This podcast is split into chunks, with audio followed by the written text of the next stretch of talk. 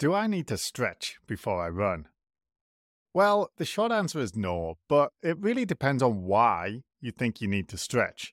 I get this question from my runners all the time. In fact, two people asked me this exact question just this week. That's why I decided to record this episode.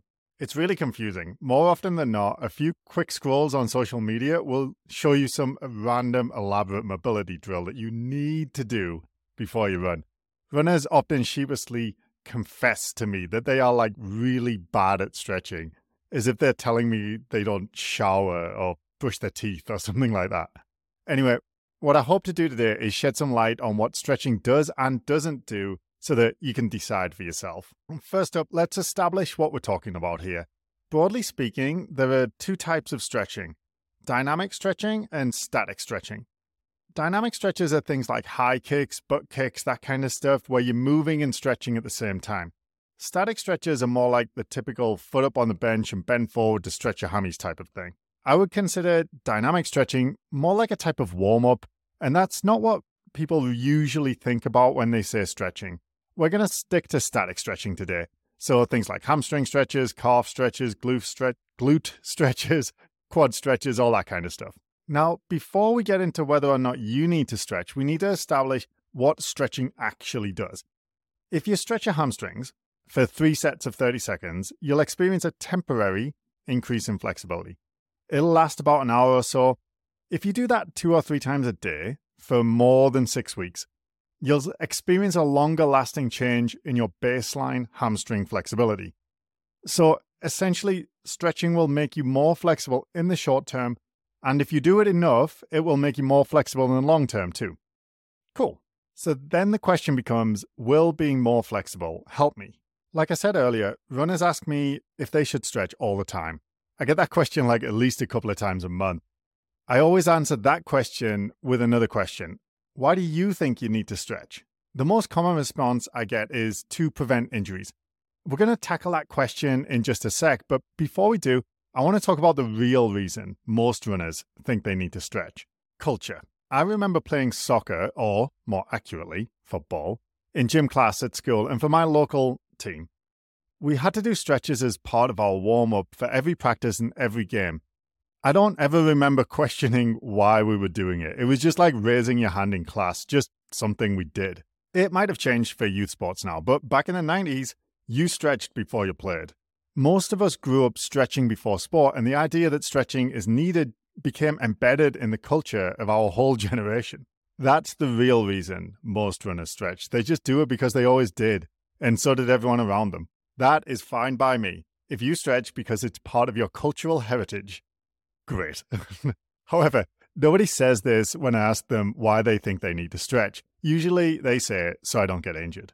Thankfully, the jury is pretty much in on this one, though. The research shows that static stretching isn't going to help you prevent injuries. So, if that's the only reason you're stretching, you don't need to bother. Some runners stretch because they believe it improves their performance. That's not really the case either. Stretching is helpful for performance in sports that require a lot of flexibility things like dancing or gymnastics. If you do the splits for your dance routine, you need that level of flexibility just to perform the movement.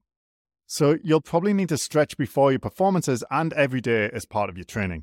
However, distance runners don't need much flexibility to perform the movement of running. When you run, your hamstrings, glutes, quads, and calf muscles are pretty much never fully stretched out. They stay in their mid range throughout the running gait cycle.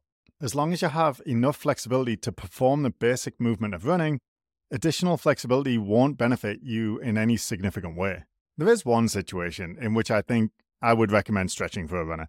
If you have a specific area that's stiff and lacks the range of movement to perform the running motion in a normal way, I would usually be an area that you've injured in the past, for example. A good example here would be my left ankle. I had a high ankle sprain playing soccer or football as a teenager. I didn't get any re- rehab. I don't know why. so it healed stiff. Now, if I do the knees over toes movement, my left ankle is about 30% stiffer than my right ankle.